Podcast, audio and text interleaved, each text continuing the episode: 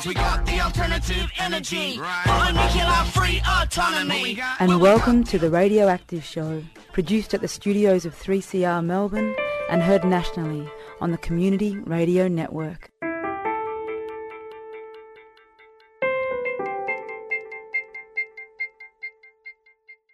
So you go right back to the beginning and you see a pattern of promises and then abandonment and diversifying for profit and then reduction of public funding to, as a backup strategy.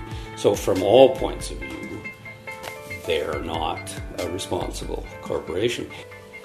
Our communities have uh, had 30 years of, of the mining industry's promises. They said they would give us prosperity, economic prosperity. It didn't happen the advice we got was keep your language because uh, your language will be the one to command it to return back to where it, it came from.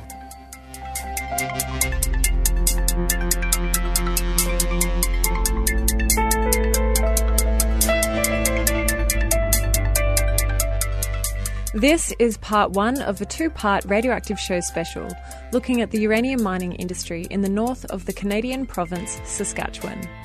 The industry is dominated by one company, Cameco, and their presence there is inescapable. Cameco now owns several deposits of uranium in Australia and has one fairly advanced proposal at Kintyre in Western Australia.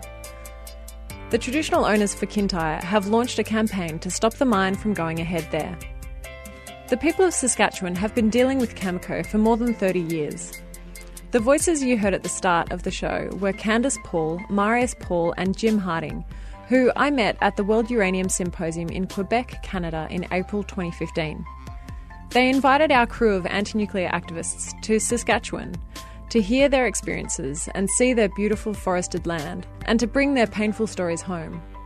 So we hit the road and went first visiting Professor Jim Harding, author of Canada's Deadly Secret, at his home in Fort Qu'Appelle, and then continuing 800 kilometres north to the English River First Nation Reserve, where Candice and Marius Paul live.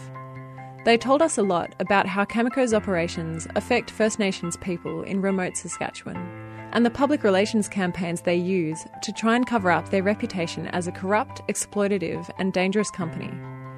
Let's begin with some background to uranium mining in Saskatchewan from Jim Harding.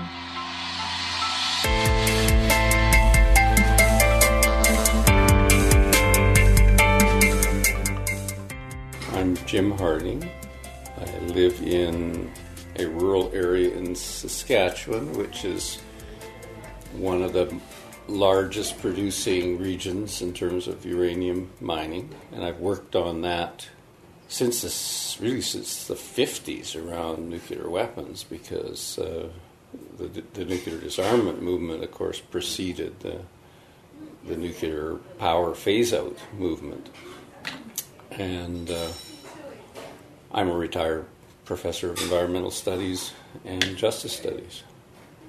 Can you give us a snapshot of this this province and how many uranium mines there are, if there's nuclear energy, if there's not, if there's waste? Uh, this province, along with Ontario, developed the first big mines for nuclear weapons, uh, for uranium fuel for nuclear weapons in the 50s.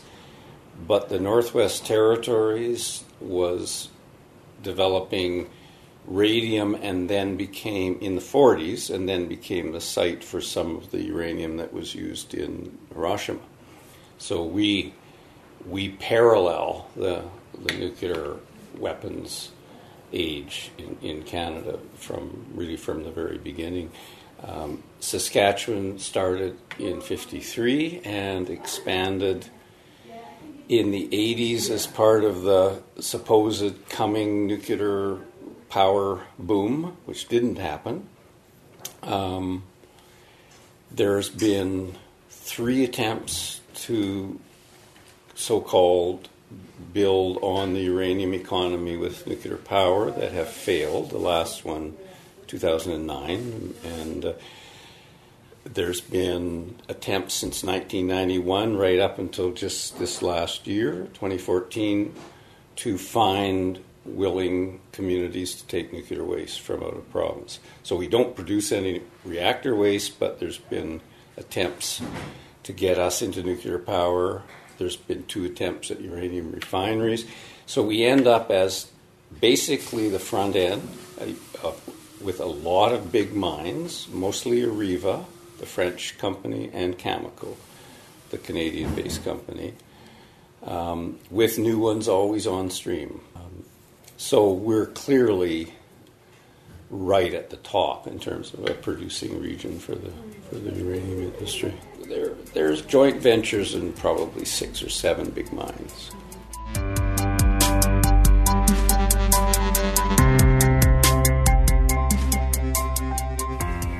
Okay, well, we're, we're rolling. So if you can start by introducing yourself and positioning us on the planet.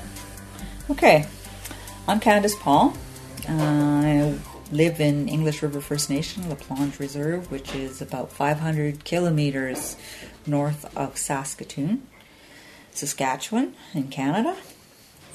And uh,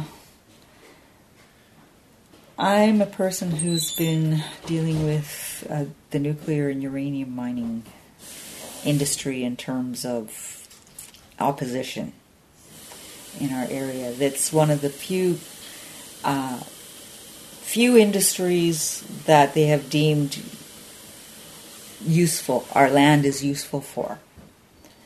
So we used to have an economy based on the land people all were working. There was no such thing as unemployment. People trapped, they hunted, they fished. If they wanted to sell stuff, they sold stuff. But mostly it was subsistence so that they could feed their families. And everybody was busy. Everybody provided for their own needs, for their own families. And there was no need for anything else.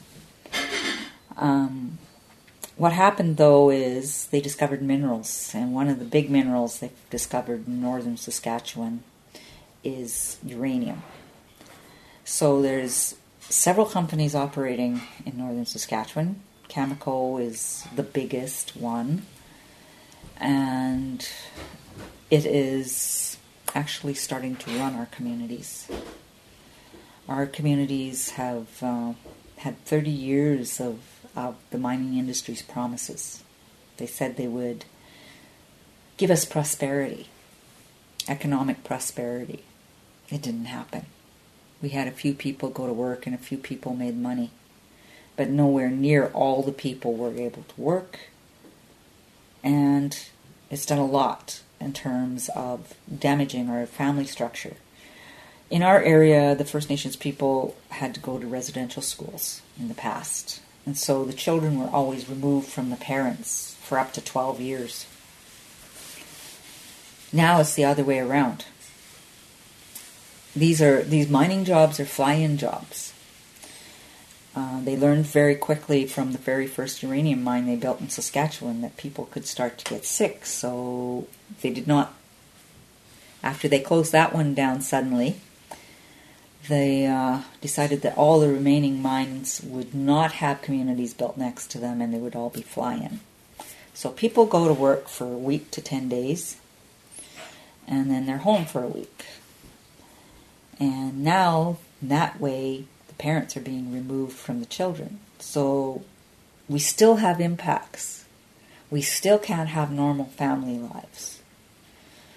There's still uh, a lot of problems, social problems, because of that. The people go to work, the ones that we have a class structure now we didn't have. So we used to have a society where people would share. But these people that go to work don't share. They come and they go south and they spend their money and buy big stuff and they show off you know, the rest of the society and the communities is. I know people who haven't hardly got any food in their fridge and their cupboard. And these guys can play. That's Candice Paul speaking about how uranium mining has damaged family structures and split communities.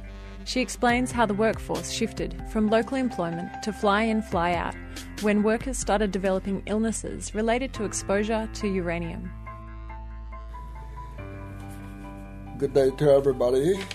My name is Marius Paul. That's a settler handed down to us. Uh, my traditional name is Sasnare. That means bare eyes.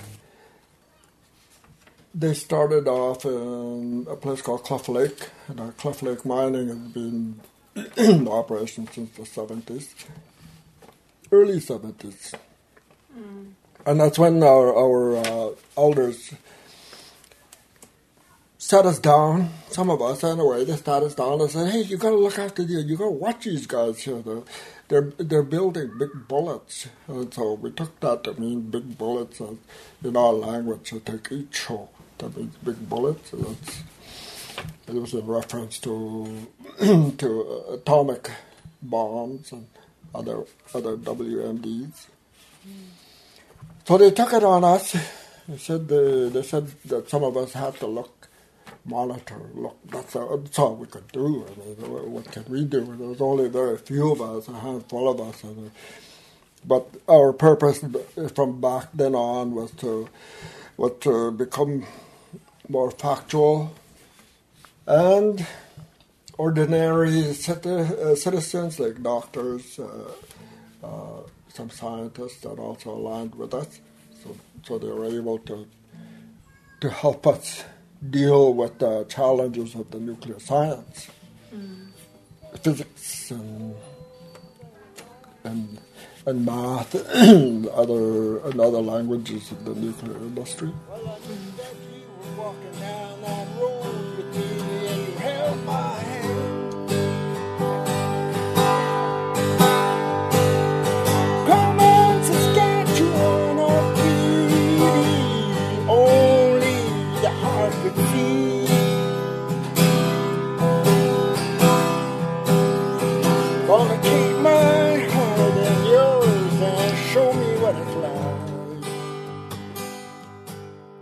That's Marius Paul speaking about how the elders knew about the uranium from the beginning and warned their people about the bullets, a euphemism for nuclear bombs, that the uranium is used to produce.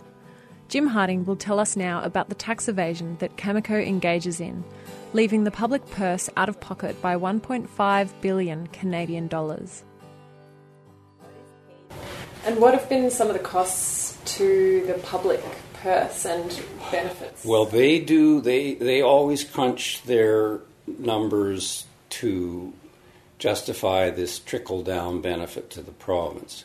Right now, based on the Canadian revenue um, cases against Cameco, there's an estimate that as much as one and a half billion dollars exists in back taxes and penalties just for Cameco in Canada, and that could include as much as 300 million fail taxes for this province, which is a bigger chunk than the province says we'll get in sales, Cameco sales to India for uranium. So they they always tell you how many jobs are are created. They always tell you how much taxes. They always tell you how much uh, royalties.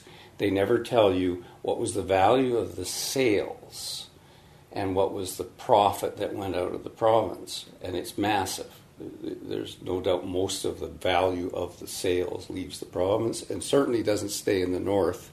There's, it's not building any kind of sustainable economy in the north. Then, if you take a look at when the government did co own before Cameco was privatized, all of their savings up to when Cameco was formed in 1988, which were supposed to be creating an environmental and a heritage fund for long term waste management, because the Social Democrats talked a good line about we'll be responsible stewards, etc., etc. All that money was gone. It was reinvested into expanding the uranium industry, so there's literally nothing that you can say is there for dealing with it. And the best example is the first mine that was produced producing uranium for U.S. nuclear weapons, the Gunnar Mine, 1953 to 1966. They still don't have the estimated 200 million required to just contain those wastes from getting into Lake Athabasca. So you go right back to the beginning, and you see a pattern of promises and then abandonment and diversifying for profit and then reduction of public funding to as a backup strategy. So from all points of view, they're not a responsible corporation. Then if you look at the impacts on the north, because the great promise of the solution to very high unemployment among Cree and Métis and Dene, the, the indigenous populations in the north, who are you know the vast majority of the population in the north, there's been no shift in the relative stance of northern Saskatchewan from before the uranium so-called boom. It's still the second poorest northern re- second poorest region in Canada after Manitoba, and it, it shows what we all know as economists or sociologists. Mining is capital intensive, does not create a lot of labor per investment. It's an extremely expensive way to create any kind of local economy with jobs. Probably one of the worst industries for that and the money tends to leave the region. One inquiry in 93, it was so so clear from the evidence that was produced that the benefits were not going to the north that the actual federal inquiry recommended one mine not go ahead and one mine be stalled until there was a policy to ensure redistribution of benefits and that there wasn't cumulative environmental impacts and it was ignored, and the government went ahead and approved those mines. That's the only time it ever became a, a, big issue. And here we are, 2015, and unemployment is still as high in the north. Uh, some people get high paying jobs, they spend it in the cities. Uh, it's not something that, that builds up the local economy. The, the, the northern sort of a sustainable economy is ultimately going to come from renewables not from boom bust toxic mining. I will sing the song,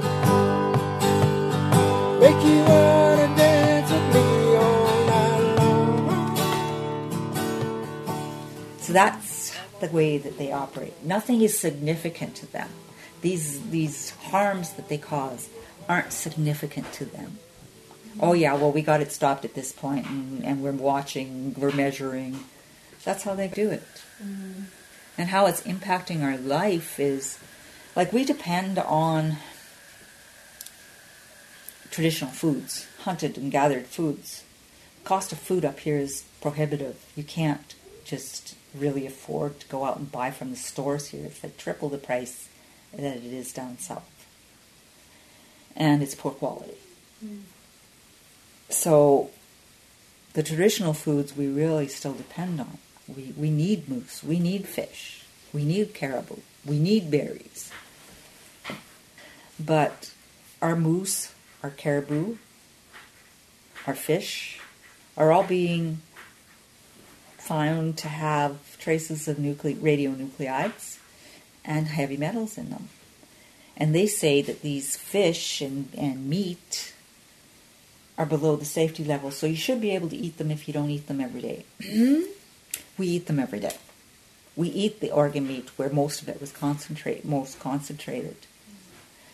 And uh, you know, I actually talked to the person who did the study. This professor that did the study.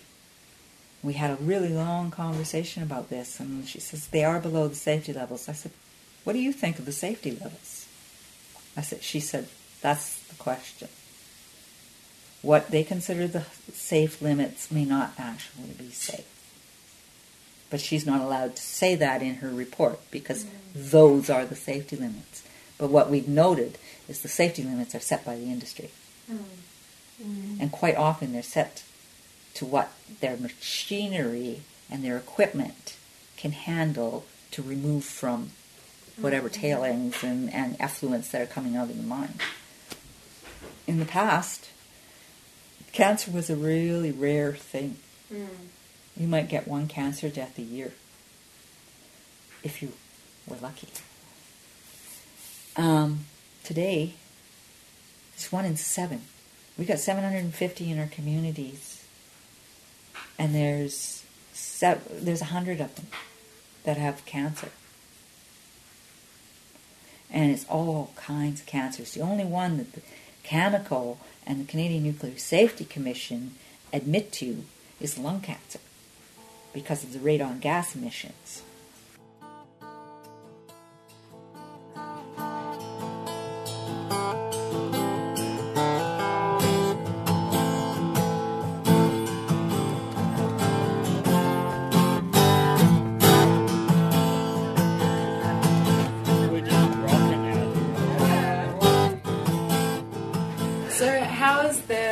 Uranium mining affected people in the north here? The uh, well, it's created a big, big division because of the economic uh, question there. So a lot of people were had to decide between uh, making a living, and on the other hand, watch expropriation lands were being expropriated through that business approach, as well as contamination. So that was another issue that that, that was our main concern. Our main question was, are you guys taking care of the land? And if so, could you show us proof that you are doing that? Because a lot of the times we try to find out what are the radiation readings up in those areas and we can't find them. But we know that you are taking readings.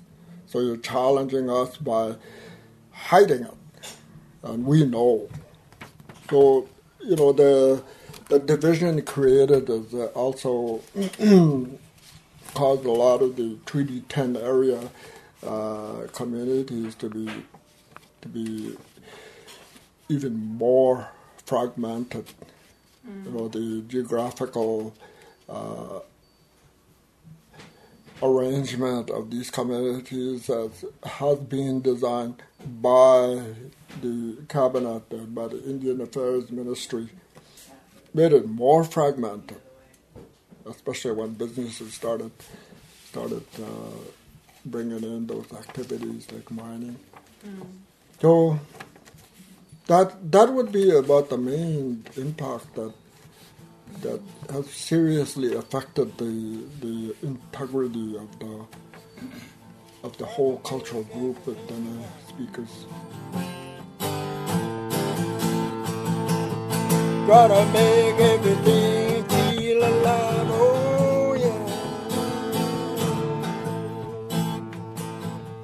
That was Marius Paul, and before him, Candace, speaking about radioactive contamination, the difficulties accessing reliable data about it, and the fragmentation of communities in northern Saskatchewan. Let's now hear a brief clip from Kirsten Skansen, First Nations woman from La Ronge, speaking at a public hearing of the Canadian Nuclear Safety Commission. My name is Kirsten Skansen. I'm a Nehiyaw woman and a graduate student from the Indigenous Governance Program. I come from and currently reside in northern Saskatchewan. the Key Lake mine site, the location of the latest toxic mine effluent spill, is part of our territory, the Woods Cree Nation. I stand with my Dene relations on whose territories the other mines are situated, and who live downstream from the uranium mines, mills, and tailings in northern Saskatchewan. I am furious that you disrespect Indigenous peoples across the region that you call Canada. I am a member of the Committee for Future Generations, a group of Indigenous men and women who, with our, al- our settler allies, stand and fight the Canadian uranium industry at its source in northern Saskatchewan. I've been sitting here for two bloody days listening to the propaganda spewed by the Canadian Nuclear Safety Commission about the safety of their operations. As such, I've compiled a list of lies I've heard at this meeting and will address them each with truth and incorporate some historical facts that prove the CNSC is complicit in the very nearly permanent pollution of Indigenous bodies and lands, as well as the lands of your own settler brothers and sisters, um, where they now call home, including the city of Toronto. One of the interveners yesterday asked this commission point blank whether or not the uranium processed into fuel at the GE Toronto facility was sold for reprocessing into weapons grade plutonium and enriched uranium for the creation of nuclear weapons. The commission answered that Canada was a signatory to a nuclear non proliferation treaty. That was really cute. While that may be true, while Canada may have claimed its commitment to a nuclear weapons free world, we know very well that, that India began its nuclear warhead program after receiving a gift of Cana- Canadian technology in the 1970s. And for the record, the Dene men who carried sacks of your beloved natural uranium at the world's first uranium mine in Port Radium, Northwest Territories died horrible, painful deaths by cancer and bone necrosis, a condition where bone tissue dies and bone collapse. Bones collapse. So, General Electric, don't give us your bullshit about the safety of natural uranium when our Dene brothers and their widows know firsthand exactly what its deadly properties are. You can't lie to us.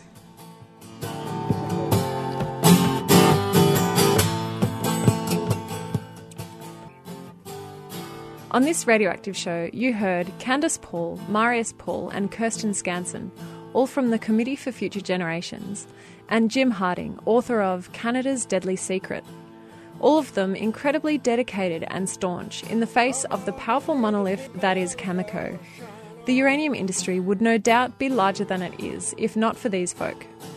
This has been part one of two shows. The second instalment will play next week on the Radioactive Show. The music you've heard has been Marius Paul himself playing on a sunny day on the back porch of his house, and a track from the 8th on the Free Music Archive. We'll go out now with Law by Madeline Hudson.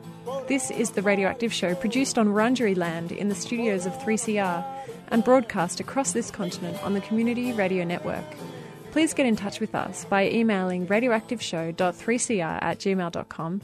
And remember, you can get the podcast at allofthews.3cr.org.au slash radioactive.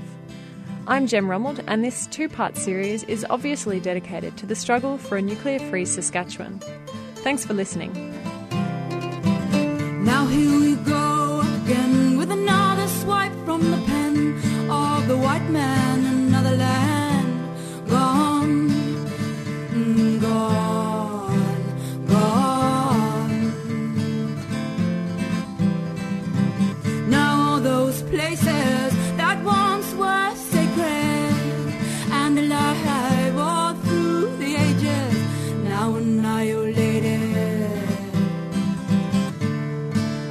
desecrated. causing this Australian war, too civilized now ha, to use swords. We use the sharp point of a pen and spin words